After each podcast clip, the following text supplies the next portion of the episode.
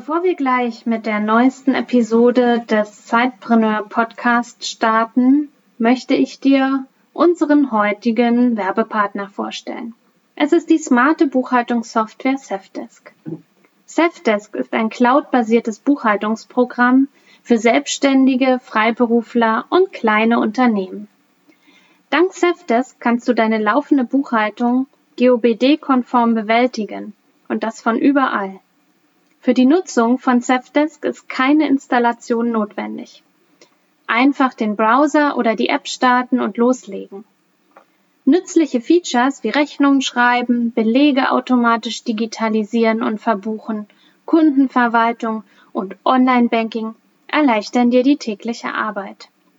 Als Hörerin oder Hörer des Sidepreneur Podcasts kannst du mit dem Code SIDE 100 drei Monate lang die Buchhaltungssoftware Safdesk kostenlos testen. Gehe hierfür einfach auf www.safdesk.de slash Zeitpreneur und hole dir die drei Monate kostenlos zum Testen. Nun viel Spaß mit der neuen Episode. Hallo und herzlich willkommen im Sidepreneur Podcast. Hier dreht sich alles ums Thema nebenberufliches Gründen, Selbstständigkeit und Unternehmertum. Dein Host für die heutige Folge ist Peter Lutsch. Und jetzt ganz viel Spaß mit der folgenden Episode.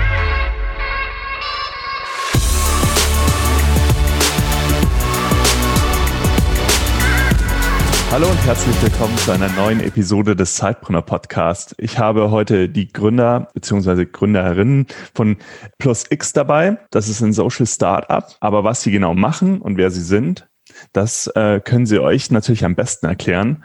Und deswegen begrüße ich heute Felix Meuer, Daniel Neumann und Anusha Angabini. Hallo, herzlich willkommen. Wollt ihr euch mal kurz vorstellen, damit ja unsere Zuhörer auch wissen, was so euer Hintergrund ist und ja, wer ihr seid. Hi zusammen.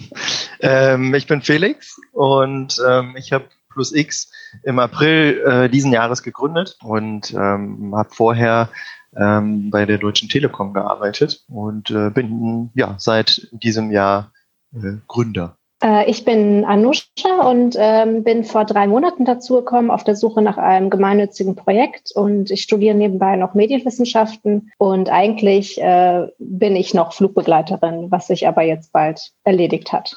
Und ich bin Daniel und ich bin relativ am Anfang von dem Projekt schon mit dazu gestoßen. Ähm, und Felix und ich kennen uns auch schon ein bisschen länger, weil wir zusammen studiert haben. Dementsprechend habe ich auch das gesamte Projekt, was ja ursprünglich schon ein bisschen früher gestartet ist, von Anfang an mitbekommen, habe aber aktiv angefangen mitzuarbeiten. Ich glaube, im Mai war es ungefähr. Ich habe ja jetzt gerade schon erwähnt, äh, ihr seid ein Social Startup, ihr heißt Plus X. Aber was äh, verbirgt sich hinter den Namen und was ist eure Mission? Ja, vielleicht ähm, sage ich dazu ein bisschen was. Ähm, Plus X kam eigentlich aus der Idee ähm, einer ehemaligen Arbeitskollegin und mir. Und wir sind auch gemeinsam auf den Namen gekommen. Und es geht eigentlich darum, ja, Leute mitnehmen zu können zu Freizeitaktivitäten mehr oder weniger. Also jemandem das zu ermöglichen. Und man kennt es vielleicht von der Gästeliste, dass man irgendwie einen Plus eins mitbringt und wir dachten uns, ja, warum eigentlich nicht ein plus eins, zwei oder halt eben x und mhm. haben das Ganze dann eben plus x getauft. Und welche Mission verfolgt ihr mit plus x? Ah ja, ähm, Entschuldigung. Genau, ähm, wir wollen mehr Chancengleichheit in Deutschland schaffen und das im Speziellen jetzt eben in der ähm, Freizeitgestaltung. Und es geht uns darum, dass wir vor allem Kindern und Jugendlichen ermöglichen wollen, ihre Freizeit aktiv und selbstbestimmt zu gestalten denn ähm, leider leben in Deutschland 20 Prozent der Kinder und Jugendlichen in Armut. Das heißt, dass sie sich zum Beispiel nicht den Besuch im Kino oder halt eben in der Kletterhalle oder sonstigen Einrichtungen leisten können und damit natürlich auf einen ja, ganz wichtigen Baustein in ihrem äh, Aufwachsen verzichten müssen. Und das wollen wir halt eben lösen mit unserer digitalen Spendenplattform, die es eben reicheren Menschen ermöglicht, einen Beitrag zu spenden und dann ähm, den äh, ich sag mal, Bedürftigen ähm, ermöglicht, einen Freizeitgutschein oder mehrere Freizeitgutscheine online auf unserer Plattform zu reservieren und dann vor Ort einzulösen, so dass wir alle uns als Teil einer Gesellschaft oder Gemeinschaft äh, fühlen können. Das heißt, ihr setzt genau an dem Punkt der Teilhabe auch an, damit Kinder nicht von Haus aus schon ähm, irgendwie ausgeschlossen werden, nur weil, weil der finanzielle Rahmen sozusagen nicht äh, stimmt und sie deswegen ausgeschlossen werden aus, aus der Gesellschaft. Wirklich wichtiges Unterfangen. Jetzt seid ihr hier als Team gestartet, ähm, also initial, aber jetzt hat sich das Team ja auch verändert und wir sprechen ja heute auch zu dritt. Wie ist denn da euer Zusammenspiel? Also warum habt ihr als Team gegründet? Vielleicht als im ersten Punkt und dann auch, wie teilt ihr euch auf und ähm, wie wirkt ihr zusammen? Mach du vielleicht mal den Start, Felix, äh, wie ja. die Gründung überhaupt zustande kam und ab dem Zeitpunkt, wo wir dann dazugekommen sind, übernehmen wir dann, würde ich sagen. Okay, okay. Ähm, genau, also die Gründung ist so zustande gekommen, ähm, dass ich eigentlich meinen vorherigen Job geschmissen habe, jetzt nicht wegen der Gründung, sondern einfach, weil ich ja nicht mehr so ganz zufrieden war. Und ich habe mir dann überlegt, was will ich eigentlich machen? Und ähm, Plus X war eine Möglichkeit, eben meinen Wünschen nachzukommen, etwas zu tun, was eben irgendwie gesellschaftlichen Mehrwert bietet ähm, und irgendwie eine selbstbestimmte Form von Arbeit. Ähm, ich hatte mir aber eigentlich gesagt, dass ich das Ganze nicht alleine machen möchte und ähm, habe dann aktiv nach Leuten gesucht, die halt Lust haben, da mitzumachen. Hatte dann äh, noch eine andere Freundin gefunden aus dem, ich sag mal, aus der Schulzeit, ähm, die mich erstmal unterstützt hat, die dann aber auch einen neuen Job angefangen hat und sich dann verständlicherweise darauf konzentriert hat. Und dann war aber schon wieder so viel Arbeit in das Thema geflossen, dass ich gesagt habe, naja gut, jetzt gibt es kein Zurück mehr, jetzt machst du es auch und ziehst es durch. Und ähm, wollte aber auf jeden Fall noch weitere Leute dazu gewinnen. Und äh, glücklicherweise konnte ich dann irgendwann äh, Daniel äh, überzeugen, ähm, ein bisschen seiner Freizeit noch zu opfern und dann kam eins zum anderen, aber das können die anderen dann vielleicht besser erzählen. Genau. Es ist so gewesen, also ich hatte ja schon länger von dem äh, Projekt was mitbekommen und ich fand es auch äh, total interessant. Bei mir lag es nur immer vor allem so ein bisschen an anderen Prioritäten, dass ich mich da nicht früher ähm, mit engagieren konnte. Und dann war es so, dass ich einmal, ich glaube, das war sogar im ersten Lockdown, wenn ich mich richtig erinnere, ich hatte irgendwie ein oder zwei Wochen Urlaub, in denen ich eigentlich wegfahren wollte. Das war dann nicht möglich. Und dann habe ich gesagt, okay, wenn ich jetzt eh die Zeit habe, dann ähm, nutze ich die Zeit jetzt auch mal wirklich voll bei Plus X, äh, im, ja, in einem kleinen Rahmen erstmal ein bisschen was zu machen. Ähm, das Ganze natürlich zeitlich begrenzt auf meine Urlaubszeit. Ähm, ja, aber wir haben danach dann im Prinzip auch einfach nicht mehr darüber gesprochen und ich bin einfach dabei geblieben. Und äh, so ist es gekommen, dass ich dann äh, ja dauerhaft mit dabei geblieben bin. Im nächsten Schritt ähm, ja, war unsere Website vorher designtechnisch nicht auf dem allerbesten Niveau. Und wir hatten das große Glück, dann äh, eine Freundin von mir, die Olga, noch äh, für uns gewinnen zu können, die sich dann um das Grafikdesign gekümmert hat. Deswegen sind wir auch total stolz, dass wir seit ein paar Monaten einen absolut sexy Designer auf unserer Website vorzufinden haben.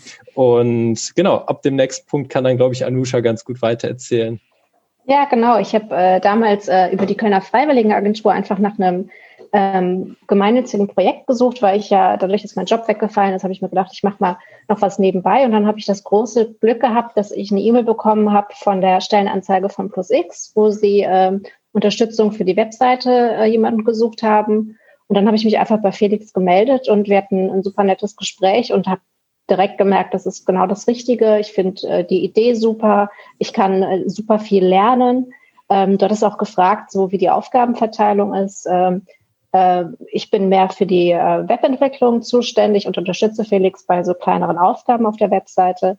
Aber letztendlich ähm, bringen wir uns alle überall ein bisschen mit ein. Also wir haben jede Woche ein Meeting und dann gucken wir, was gerade anliegt. Ähm, wir haben jetzt auch eine tolle Weihnachtsaktion gestartet über die sozialen Kanäle, über äh, Instagram und Facebook. Und da bringen wir uns alle mit ein, indem wir jede Woche eine Story posten und uns selber aufnehmen und Fragen stellen. Genau, das ist so die Aufgabenverteilung. Das, das ist jetzt nicht starr. Ja. Ist ja auch das Spannende vielleicht in deinem Podcast, ähm, Sidepreneur, wie klappt es halt neben dem, neben dem Job und ähm, gut, ich habe jetzt das Glück, dass ich da noch, äh, ich sag mal, noch Vollzeit dran arbeiten kann, muss aber ab Januar auch wieder ganz normal ähm, arbeiten. Ähm, aber das Spannende ist, glaube ich, mit, also es klappt auch mit einem Team, wo alle berufstätig sind und wir schaffen es irgendwie, uns zumindest einmal die Woche so auszutauschen, ähm, ja, dass wir uns insofern abstimmen, dass es weitergehen kann. Und ähm, ich glaube, das Besondere an dem Projekt ist halt irgendwie ähm, die Motivation der Leute, das nebenher noch zu machen, weil es gibt dafür im Moment keine Entlohnung. Ähm, deswegen, ähm, ja, das ist, glaube ich, eine ganz besondere Geschichte. Und vor allem, dass wir auch ähm, örtlich mehr oder weniger getrennt sind. Klar ist jetzt der Großteil von uns, ich sag mal, im Kölner Raum, aber letzten Endes wäre es bei uns sogar fast egal, wenn wir ganz woanders sitzen. Aber teilweise, dass wir dann, äh, ja, Olga noch irgendwie in Duisburg, zeitweise in Portugal sitzen hatten ähm, oder jetzt auch mit Nilay. Also es klappt auch durchaus sehr, sehr gut, trotz dessen, dass wir weiter voneinander entfernt sind, einfach aufgrund der technischen Möglichkeiten. Und wenn man sich da einmal dran gewöhnt hat, und ich sag mal, dass auch so ein ja, selbstverantwortliches Arbeiten ist, dann hat auch jeder einfach Bock darauf, seinen Teil irgendwie gut zu machen. Und ich finde, das motiviert einfach ungemein, wenn man so im Rahmen eines Startups diese, diese kleinen Dinge feiern kann, wenn man irgendwie in unserem Fall jetzt einen neuen Freizeitpartner für sich gewinnen kann. Ähm, oder ja, das ist auf jeden Fall eine große Motivation für uns, da gut Gas zu geben. Wart ihr denn von Anfang an ein Remote-Team oder seid ihr auch physisch zusammengesessen? Ich, die Frage zielt ein bisschen so drauf ab. Gerade jetzt, dieses Jahr mussten ja viele Leute remote gehen, aber wir haben so die Erfahrung gemacht, dass ganz viele Sidepreneure, wenn sie im Team zusammengearbeitet haben, oft auch schon remote aufgrund der Arbeitszeiten ähm, auch zusammengearbeitet haben. Wie sah das denn bei euch aus? War das irgendwie eine Umstellung dieses Jahr oder konntet ihr eigentlich nahtlos, nahtlos weitermachen? sagen, das war von Anfang an schon so eine Mischung. Also war schon auch immer remote, wobei wir am Anfang schon noch die Möglichkeit hatten, uns auch vor Ort mal zu sehen. Und das würden wir auch, glaube ich, nach wie vor in den Fokus rücken, dass wir uns zumindest hin und wieder mal vor Ort sehen. Ist halt jetzt gerade aktuell nicht möglich und funktioniert auch so ganz gut. Wie seht ihr denn in dem Punkt? Ihr habt es ja selbst erzählt, ein Großteil eures Teams ist, ist das nicht das Hauptprojekt, sondern es ist ein Nebenprojekt sozusagen, passend zum Cypreneur Podcast natürlich auch. Aber ich kann mir vorstellen, dass es nicht immer einfach ist, dann sich auch zu koordinieren ähm, zeitlich, weil jeder ja noch einen anderen Hauptjob hat und trotzdem auch dieses Projekt vorangetrieben werden muss. Wie schafft ihr das, das dann so zu koordinieren, dass ihr immer trotzdem up-to-date untereinander seid und wie koordiniert ihr das Ganze? Ich glaube, da haben wir einfach Glück, dass wir sozusagen äh, Digital Natives sind und uns relativ zügig auch online abstimmen können. Wir nutzen äh, jetzt in dem Fall Microsoft Teams zur Absprache und wir schaffen es halt schon in der Regel einen Termin in der Woche zu finden, der irgendwie eine Stunde lang geht, wo alle können. Klar, es kommt auch vor, dass dann nicht alle können, aber dann versucht man sich halt irgendwie im Nachhinein nochmal gegenseitig abzuholen. Und wenn es so um die Aufgaben unter der Woche geht, diese halt so erledigt werden, dann ähm, ist eigentlich jeder auch irgendwie, ich sag mal, telefonisch erreichbar oder halt eben über den Chat. Und so kann man dann irgendwie, ich sag mal, asynchron äh, zusammenarbeiten und das funktioniert eigentlich ja ziemlich gut. Ja. Und wenn mal nicht jeder zu diesem Termin kann, dann wird der ein oder andere eben später am Abend nochmal abgeholt von einem anderen Teammitglied. Das passt ganz gut immer. Jetzt ist Plus X ja zunächst als kleines Projekt gestartet innerhalb ähm, des Konzernumfeldes und dann äh, ist es so, wie ihr das jetzt auch schon beschrieben habt, als Nebenprojekt ähm, weitergelaufen. Wie wie war das denn in der Gründungsphase? Wie kann man sich das Ganze jetzt genau vorstellen? Wie ist das äh, abgelaufen bei euch? Genau, du sagst es schon richtig. Es ist ähm, im Konzernumfeld äh, entstanden, damals mit der ehemaligen Arbeitskollegin von mir, das war die Lena. Und ähm, wir haben das dort drei Monate verfolgen können, weil unser Arbeitgeber so großzügig war, ähm, uns die Freiheit zu lassen, drei Monate an einem eigenen Projekt zu arbeiten. Das war sehr, sehr cool. Und wir haben da schon das erste, ich sag mal, Entrepreneurship ähm, äh, Programm mitgemacht. Das nannte sich Ucubate ähm, und hatten dort die Möglichkeit halt eben viel im Sinne von Entrepreneurship zu lernen und äh, haben dann diese Idee weiterverfolgt und auch Coaching bekommen. Und dann hieß es aber für uns halt eben wieder zurück an die normale Arbeit und die war eben auch so intensiv, dass wir das da nicht weiterverfolgen konnten. Das war 2018 und dann hat es sehr, sehr lange gedauert, also eben bis jetzt im April diesen Jahres, bis ich mich entschlossen habe, ähm, das Ding auch wirklich dann zu gründen. Das ging jetzt halt eben im Rahmen einer beruflichen Neuorientierung. Ähm, ganz gut. Ähm, ansonsten äh, wäre es für mich, glaube ich, schwierig geworden, das neben dem normalen Job zu machen. Deswegen habe ich höchsten Respekt vor all den Leuten, die du schon interviewt hast, die das mal ebenso nebenher machen. Ähm, genau, wir hatten jetzt das Glück, dass wir uns da ein bisschen mehr darauf fokussieren konnten. Aber so mal eben nebenbei ist es ja meistens genau, das ist ja der Punkt, ist es ja leider nicht. Aber in der Tat, also Zeitmanagement und Selbstmanagement, das hören wir immer wieder, das ist äh, der größte Punkt bei Sidepreneuren ja auch. Deswegen ist es dann auch immer ganz spannend zu sehen, wie sich, ähm, wie man sich selbst da äh, besser koordinieren kann und was eure Tipps und Tricks vielleicht äh, in dem Zusammenhang sind. Aber vielleicht kommen wir da später nochmal dazu. Du warst jetzt an dem Punkt gerade stehen geblieben, wo du gesagt hast, das ist im Konzernumfeld entstanden bis zu einem gewissen Punkt, dann wurde es pausiert. Und dann hast du es ja weitergeführt. Vielleicht können wir da noch mal ein bisschen einsetzen. Du beschreibst diese Phase noch mal. Du meinst die Phase nach dem, nach dem Konzernumfeld oder genau. Phase der Gründung? Ja, okay.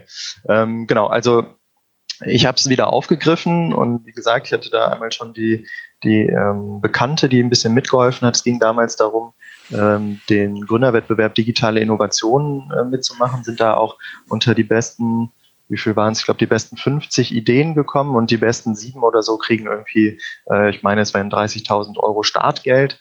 Ähm, und das war natürlich für uns ein riesen Anreiz, weil das ist natürlich auch irgendwo die Frage, wie finanziert man seinen Lebensunterhalt, wenn man ähm, irgendwo aussteigt und dann was gründet. Ähm, das hat aber leider nicht geklappt, ähm, dort in die Runde der letzten sieben oder in der zweiten Runde unter die letzten sieben zu kommen. Und ähm, war aber dann am Ende jetzt auch nicht der Punkt, wo man gesagt hat, okay, jetzt höre ich das aber auf, sondern ähm, allein deshalb, weil man an die Idee glaubt und weil man auch schon relativ viel Arbeit reingesteckt hat und weil das Feedback auch aus dem Umfeld sehr, sehr gut war, war dann eben die Entscheidung zu sagen, okay, ich gründe das jetzt aus und äh, mache da was Richtiges draus. Und dann ging es halt eben ab in Richtung ähm, ja, Gesellschaftsvertrag erstellen. Das kostet normalerweise auch Geld. Da hatte ich jetzt das Glück, dass ich schon mal gegründet habe. Also bevor ich äh, jetzt Plus X gemacht habe, und so ein bisschen mich noch auskannte, auch einen Teil aus dem Studium, habe halt eben Gesellschaftsvertrag und so weiter selbst geschrieben, so dass ich nur noch mehr oder weniger den Notar brauchte.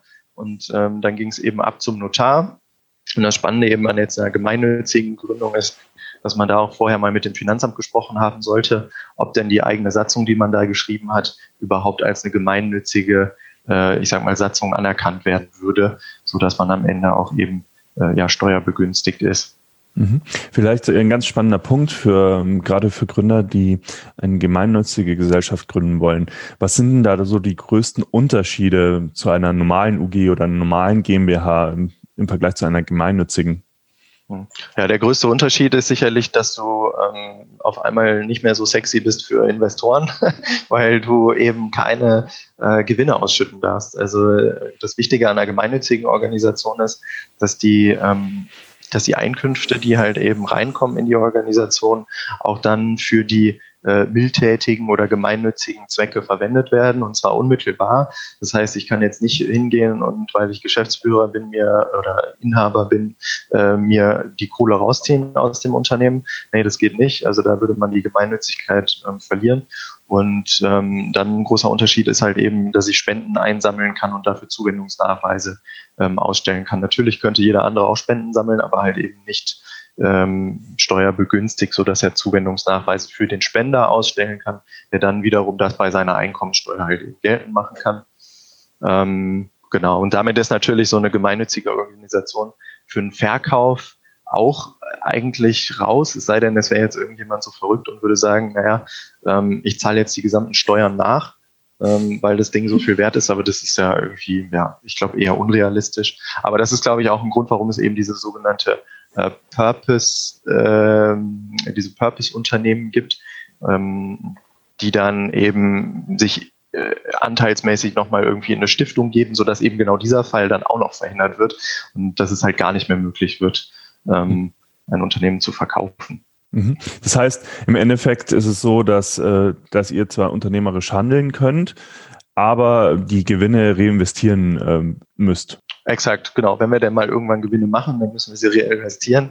Ähm, heißt aber jetzt nicht, dass man sich nicht zum Beispiel auch ein Gehalt auszahlen könnte. Und das, denke ich, ist irgendwann ähm, ja das Ziel, dass wir so vielen Menschen ähm, was Gutes äh, tun, dass da auch dann halt eben etwas übrig bleibt, um uns selber irgendwo auch ein Stück weit zu finanzieren. Lasst uns jetzt nochmal ein bisschen thematisch ähm, in eure Arbeit ähm, und auch in den Kontext einsteigen. Wir, wir gelten ja als sehr ja, eher wohlhabendes Land eigentlich und gleichzeitig steigt die Armutsquote stark an. Wie seht ihr das? Wie, was sind die Gründe dafür in euren Augen? Warum ist das, kann das überhaupt in so einem Land wie Deutschland passieren, dass, äh, dass wir eine stark steigende Armutsquote haben? Ich sehe, dass sich keiner äh, dazu äußern möchte, aber dann fange ich einfach mal an.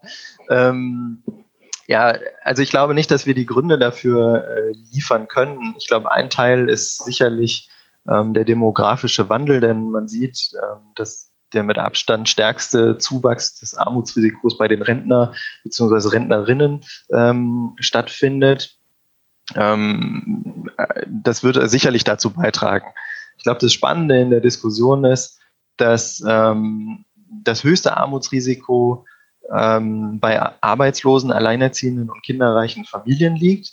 Und ich glaube, da ist dann auch der Knackpunkt. Und äh, vielleicht nochmal interessant in dem Zusammenhang, Armutsrisiko heißt ja, ich gehöre einer gewissen Gruppe der Bevölkerung an und äh, dieser Teil der Bevölkerung ähm, oder ein gewisser Prozentsatz dieser Bevölkerung lebt in Armut. Dann komme ich irgendwie auf diese aktuell, ich glaube 15,7, 8, irgendwie sowas Prozent.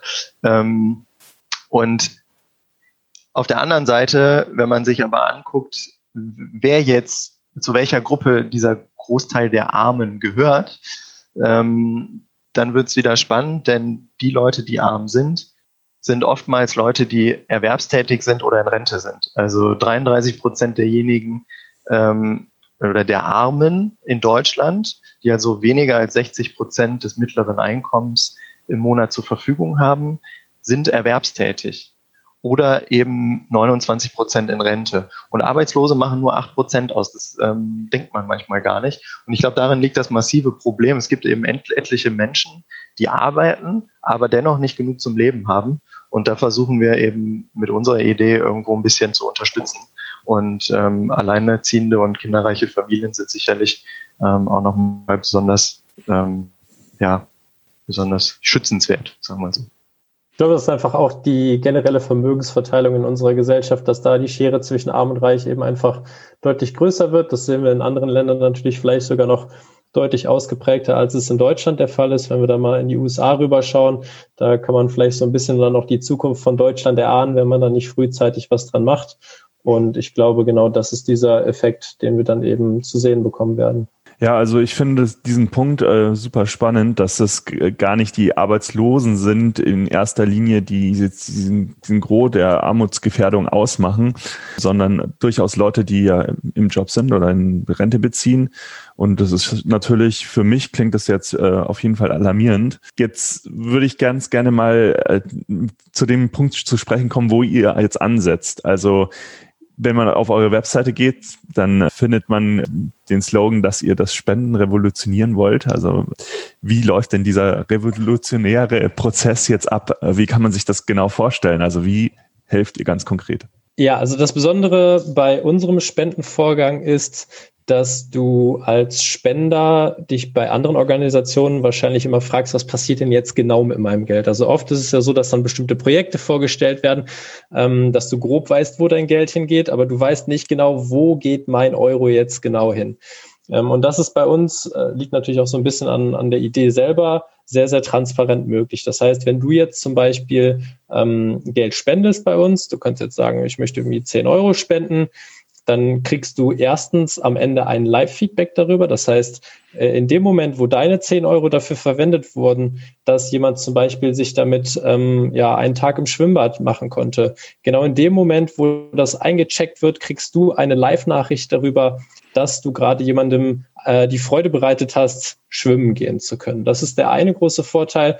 Und der andere große Vorteil ist, auch wenn wir jetzt zum Beispiel größere Spenden ähm, ja, an uns geben würdest, dann kannst du in unserem Online-Portal nachgucken, wofür deine Spenden genau verwendet worden sind. Das heißt, du kannst halt auch nachträglich noch sehen, äh, ja, ein Ticket fürs Schwimmbad, zwei Ticket fürs Kinderklettern und so weiter. Und das ist etwas, was wir so bei anderen Spendenorganisationen noch nicht gesehen haben.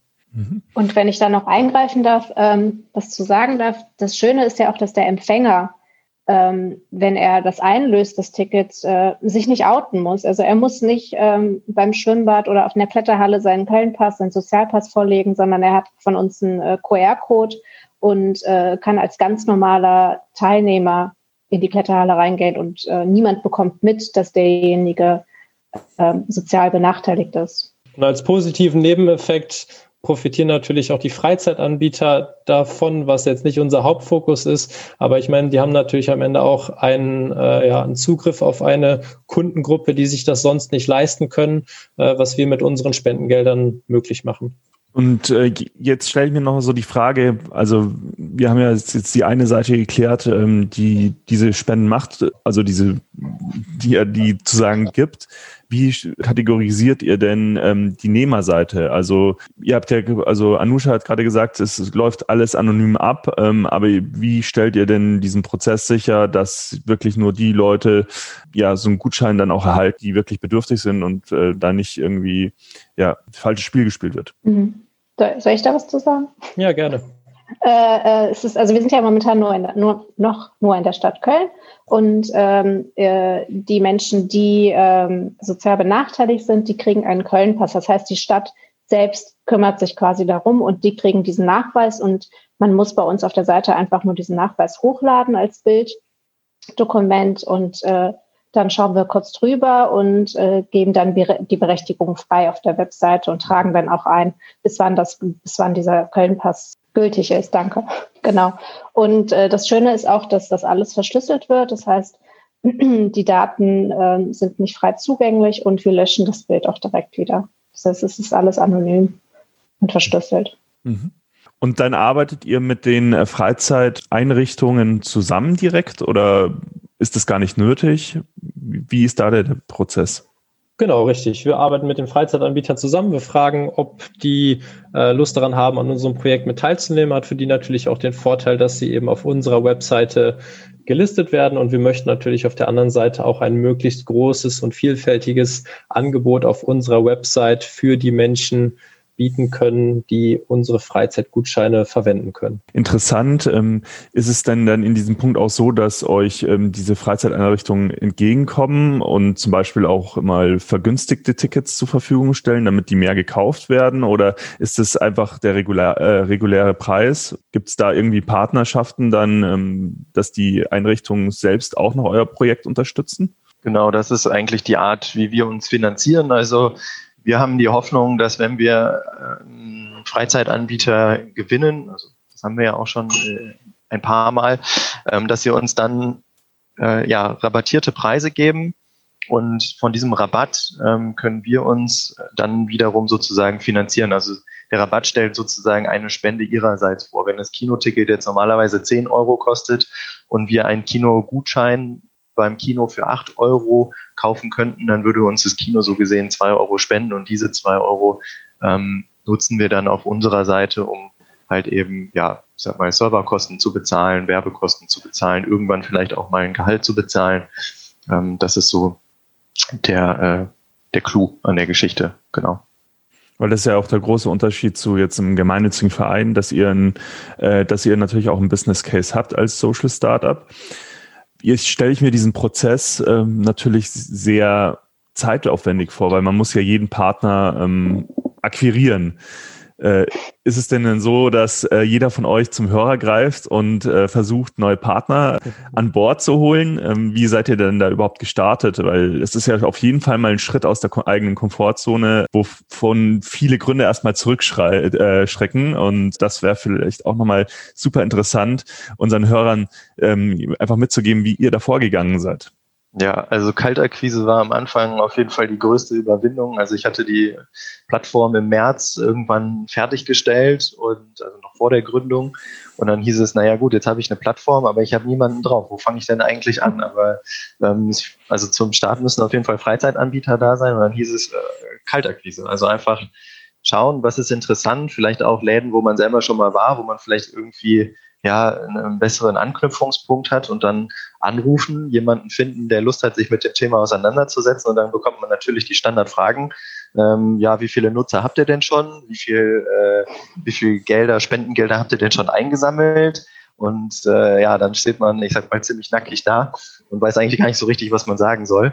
Äh, nichtsdestotrotz hat es da schon geklappt, auch die ersten ähm, Anbieter äh, mit auf die Plattform zu holen. Das war damals das Sportcenter Kautz die ja auch selber sehr ähm, engagiert sind. Und der Move Artistic Dome, eine, so eine Trampolinhalle für, für Kids und äh, Akrobatikhalle. Und dann war ich ganz happy, dass Daniel dann im Mai dazugekommen ist, der ähm, sowieso gerne telefoniert und dann ähm, die Aufgabe äh, ja eigentlich vollständig übernommen hat und dazu auch noch viel mehr sagen kann und das auch viel besser macht. Genau. Also für mich war es am Anfang definitiv auch eine große Überwindung. Ich bin auch immer ein Fan von viel Vorbereitung, habe natürlich auch ein bisschen was zurechtgelegt, was ich so alles sagen könnte. Mittlerweile ist es natürlich deutlich flüssiger geworden, weil ich es jetzt schon ein paar hundert Mal gemacht habe gefühlt. Und ich mache es auch wirklich gerne. Ähm, ja, am Anfang, man muss sich so ein bisschen daran gewöhnen, dass nicht jeder auf dich Bock hat, wenn du dem, mit dem Angebot ankommst.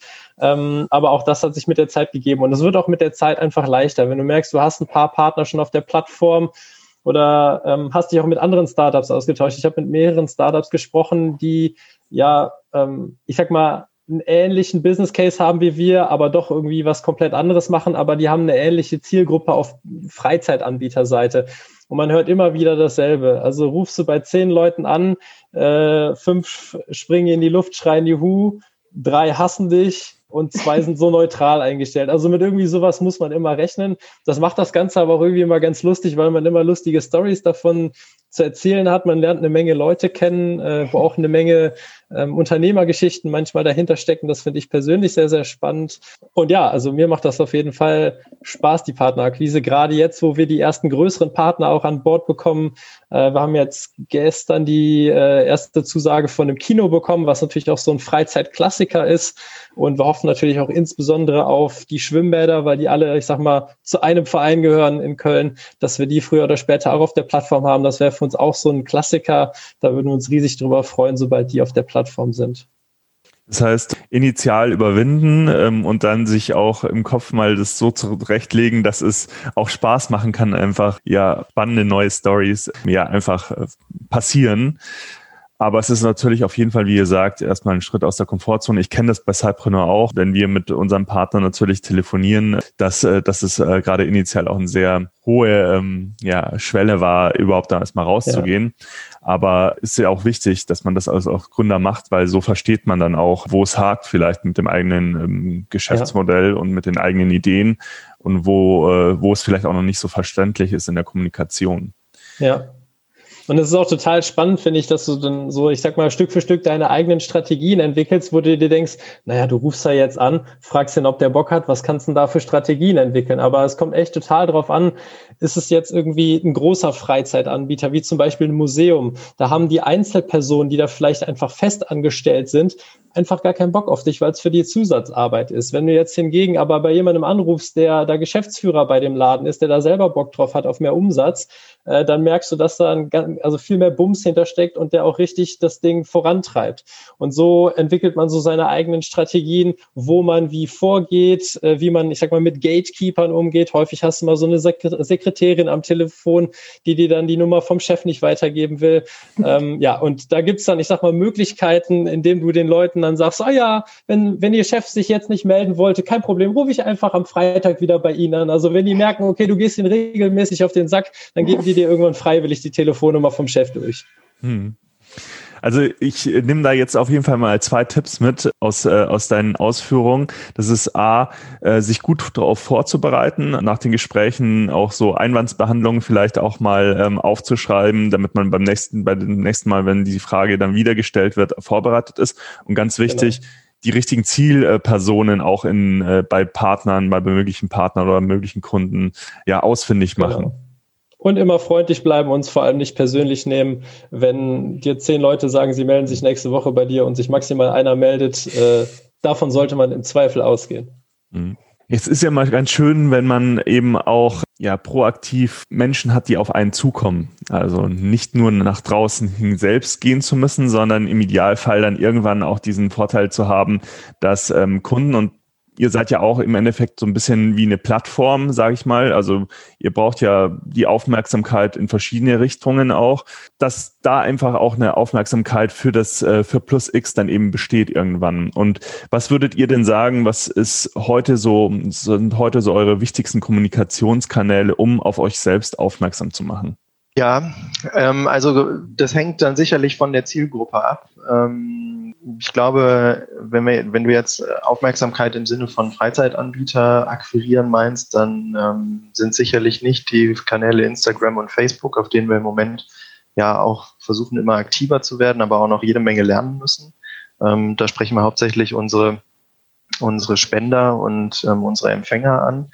Ähm, gerade auf Facebook in so, ich sag mal, äh, Hilfsgruppen, ähm, sowas wie ähm, äh, wie heißt es noch gleich, Netzwerkgruppen äh, äh, gibt's, kann man ganz gut ähm, ja, auf Empfängersuche gehen, also Leute, Leute suchen, die einen Köln-Pass haben.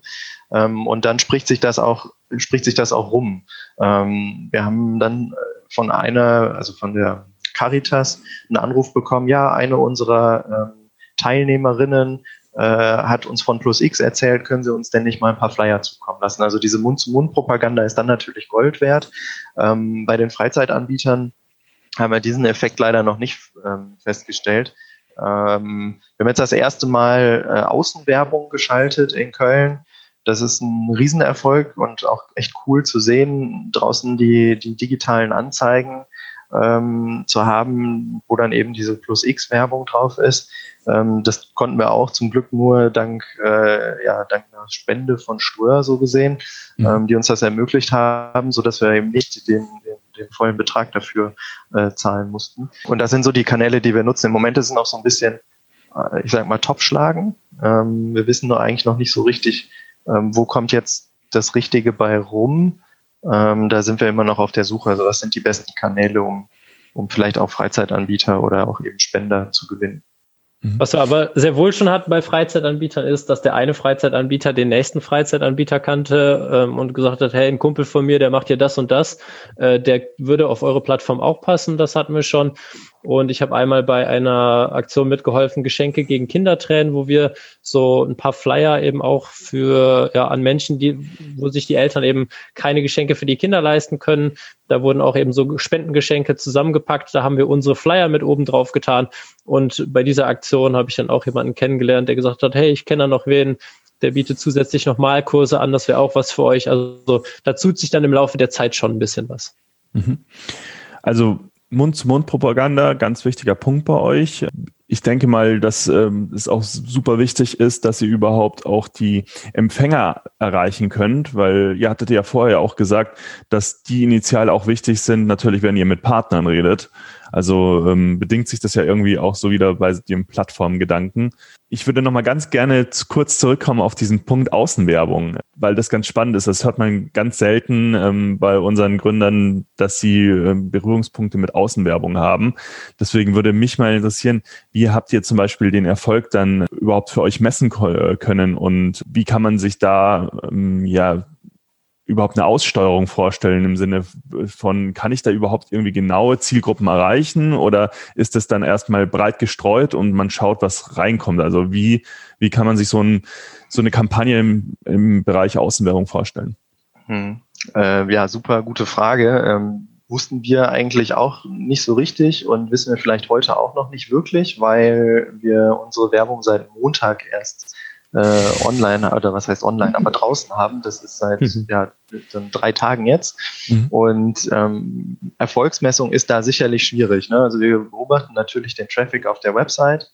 Aber ähm, auch da ist immer fragwürdig, ne? kommt, kommt der Traffic jetzt dadurch, dass sich jemand das Plakat angeguckt hat, oder kommt der Traffic dadurch, dass er den Zeitpreneur-Podcast gehört hat? Ähm, das weiß man am Ende nicht so wirklich.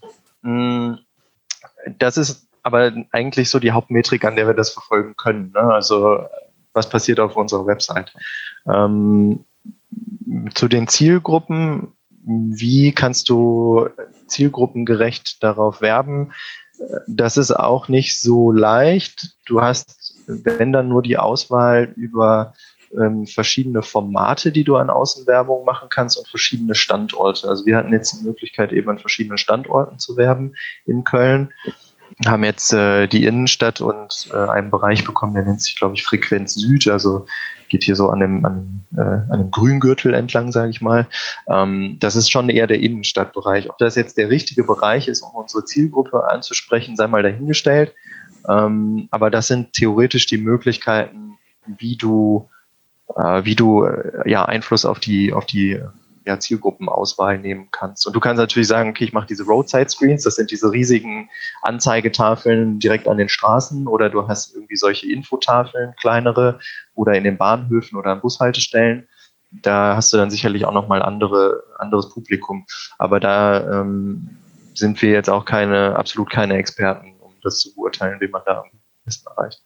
Deswegen ist es für uns jetzt gerade auch eigentlich eine total spannende Phase, weil wir haben da alle nicht die Riesenerfahrung drin und es ist total spannend zu sehen, womit wir was erreichen können. Wir sind dann natürlich auch im Austausch mit anderen Startups und haben auch von anderen schon immer gehört, dass immer Zielgruppe deutlich vor Masse zu wählen ist. Also um ein konkretes Beispiel zu nennen, das eine Startup, mit dem wir noch ähm, gesprochen hatten, ist zum Beispiel Goodgift. Die machen so nachhaltige Geschenkverpackungen.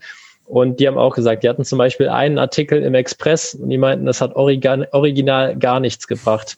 Hingegen, wenn die irgendwelche Kooperationen mit kleineren Instagram-Kanälen haben, die dann aber genau dieselbe Zielgruppe wie sie haben, das bringt dann schon deutlich mehr. War für mich auch auf jeden Fall ein Learning das einfach mal, dass man das so ins Verhältnis setzen kann. Das heißt, wenn wir jetzt diesen Case Außenwerbung äh, uns anschauen würden, wäre es natürlich interessant, mit der Zeit rauszufinden, wo denn die Orte sind, äh, wahrscheinlich, die, ähm, wo meine Zielgruppe am häufigsten vorbeikommt einfach, wenn man das irgendwie dann messen kann. Ähm, ich meine, dieses Thema, ich habe ja gesagt, Außenwerbung ist ja wahrscheinlich erstmal für viele Sidepreneur gerade nicht erschwinglich, aber es ist deswegen auch so ein spannender Case, ähm, weil man das sonst nie hört und deswegen musste ich da jetzt an dieser Stelle nochmal nachhaken, wenn jemand schon mal darüber erzählen kann.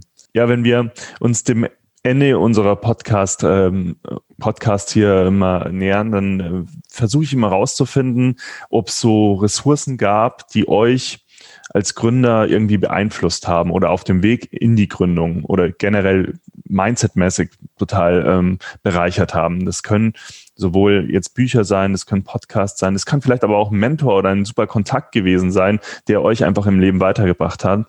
Und diese Frage möchte ich euch natürlich auch stellen. Und es wäre super cool, wenn ihr euch nach der Reihe auch dazu äußern würdet, ähm, was euch so bereichert hat auf eurem Weg.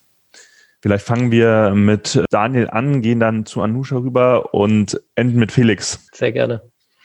Mich persönlich motiviert aber total, Erfolgsstories von anderen zu sehen, zu erleben oder erzählt zu bekommen. Und wir waren zum Beispiel auch im ähm, Accelerator-Programm der Impact Factory, wo wir eine Menge andere Social Startups kennengelernt haben.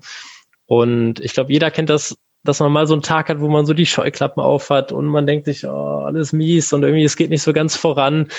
Und wenn du dann da aber einfach mal einen Tag lang mit anderen Startups verbracht hast, die dann genau denselben Struggle haben wie du und du aber trotzdem siehst, was sich da teilweise entwickeln kann und was da Leute auf die Beine stellen, teilweise auch wirklich Einzelgründer, mhm. wo man echt sagt, sag mal, teilt er sich in zehn Leute oder was macht er da eigentlich, dass das so alles funktionieren kann? Und das ist etwas, wo ich dann aber auch wiederum totale Hochtage habe, wo ich mir denke, Mensch, ey, wir machen echt, äh, wir geben hier Vollgas und wir kommen Stück für Stück voran. Man nimmt es manchmal nicht wahr, wenn man, ja, ich sag mal, Tag für Tag daran arbeitet. Ähm, aber ja, das ist es einfach so. Selber ein bisschen zu reflektieren, was man schon erreicht hat und andere Startups zu sehen, wie die sich entwickeln und sich mit denen auszutauschen. Das ist so mein Hauptding.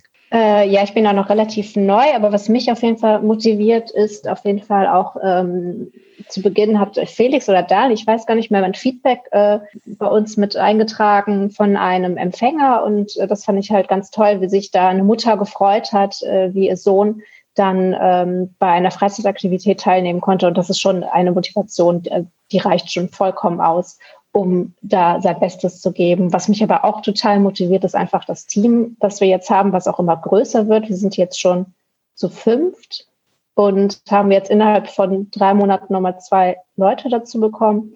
Das finde ich auch ganz toll und wie viel jeder sich da auch einbringt. Das finde ich einfach Motivation genug. Ja, ich versuche nochmal so ein bisschen ähm, darauf einzugehen, was mich dazu bewogen hat zu gründen, weil ich glaube, deine Frage auch darauf ein bisschen abzielt. Ich glaube, bei mir war es so, ich habe im Studium eigentlich das erste Mal so wirklich mitbekommen, ähm, was Gründen überhaupt ist. Wir hatten eine Entrepreneurship-Vorlesung an der Uni und ähm, ich fand die Geschichten davon einfach super spannend und habe dann auch irgendwie zum ersten Mal von Elon Musk gehört und Tesla und dem ganzen äh, Gedöns, sage ich mal, und fand es super spannend, dass man, dass es Leute gibt, die ihre Ideen so vehement durchsetzen und es schaffen, halt irgendwie das zu großen, ähm, auch zu großen Unternehmen zu äh, bringen. Und das fand ich spannend und da ist dann eigentlich die erste Gründung daraus entstanden, noch in der Uni. Ähm, das hat aber halt eben nicht geklappt und dann ging es ganz normal in den Job. Und ich muss sagen, das, was mich dann erneut bewogen hat zu gründen, war ähm, die, ja, ich sag mal, die, die absolute Freiheit ähm, in der Arbeit, wie man arbeitet, wann man arbeitet ähm, und auch die, ähm, ja, die Ernte des eigenen Erfolgs. Also ich weiß ganz genau, wofür ich die Sachen mache. Und ja, es fallen auch natürlich in der Gründung auch immer wieder blöde Aufgaben an, auf die man keine Lust hat. Aber die müssen eben gemacht werden. Aber man weiß, wofür man es macht. Und das ist so das, was mich dann bewogen hat, eben wieder wieder zu gründen, weil ich gesehen habe, wenn man mit motivierten Menschen zusammenarbeitet, wir sind jetzt ein Team von sechs Leuten, wir schaffen es in kurzer Zeit so viel auf die Beine zu stellen, das habe ich vorher mit einem 30-Mann-Team nicht in einem Jahr geschafft. So, ne?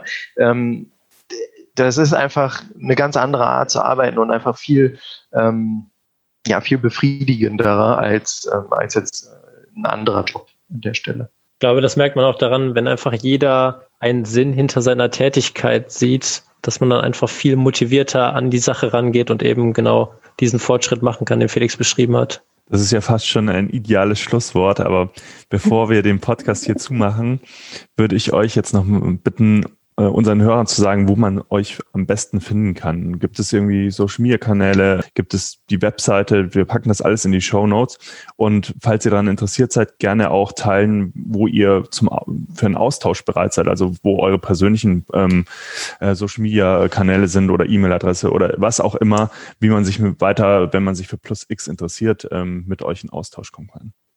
Ja, wir sind auf den gängigen Kanälen zu finden. Wir sind auf Instagram, auf Facebook, auf LinkedIn und eben auf unserer Homepage.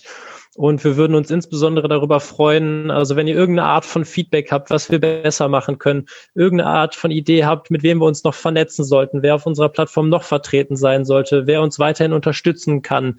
Ähm, alle möglichen Ideen, ihr findet dort eine E-Mail-Adresse, wir schauen jeden Tag rein, da kriegt ihr auf jeden Fall sehr fix eine Antwort. Wir sind über alles dankbar.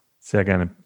Äh, wir packen das äh, in die Show Notes und äh, ja, ich wünsche euch viel, viel Erfolg weiterhin mit Plus X, dass ihr noch viele Menschen ähm, ein Lächeln in, ins Gesicht zaubern könnt und natürlich euer Social Startup auch vergrößern könnt und noch erfolgreicher macht, als ihr es jetzt schon aufgebaut habt.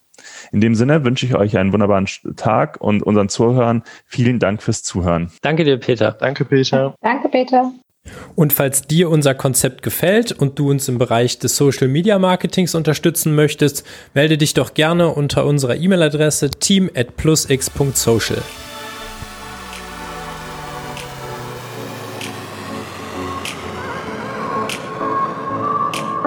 Du willst noch mehr Tipps, Tricks und dich mit anderen Zeitpreneuren vernetzen? Dann komm doch einfach in unsere Facebook-Community. Den Link dazu findest du in den Show Notes.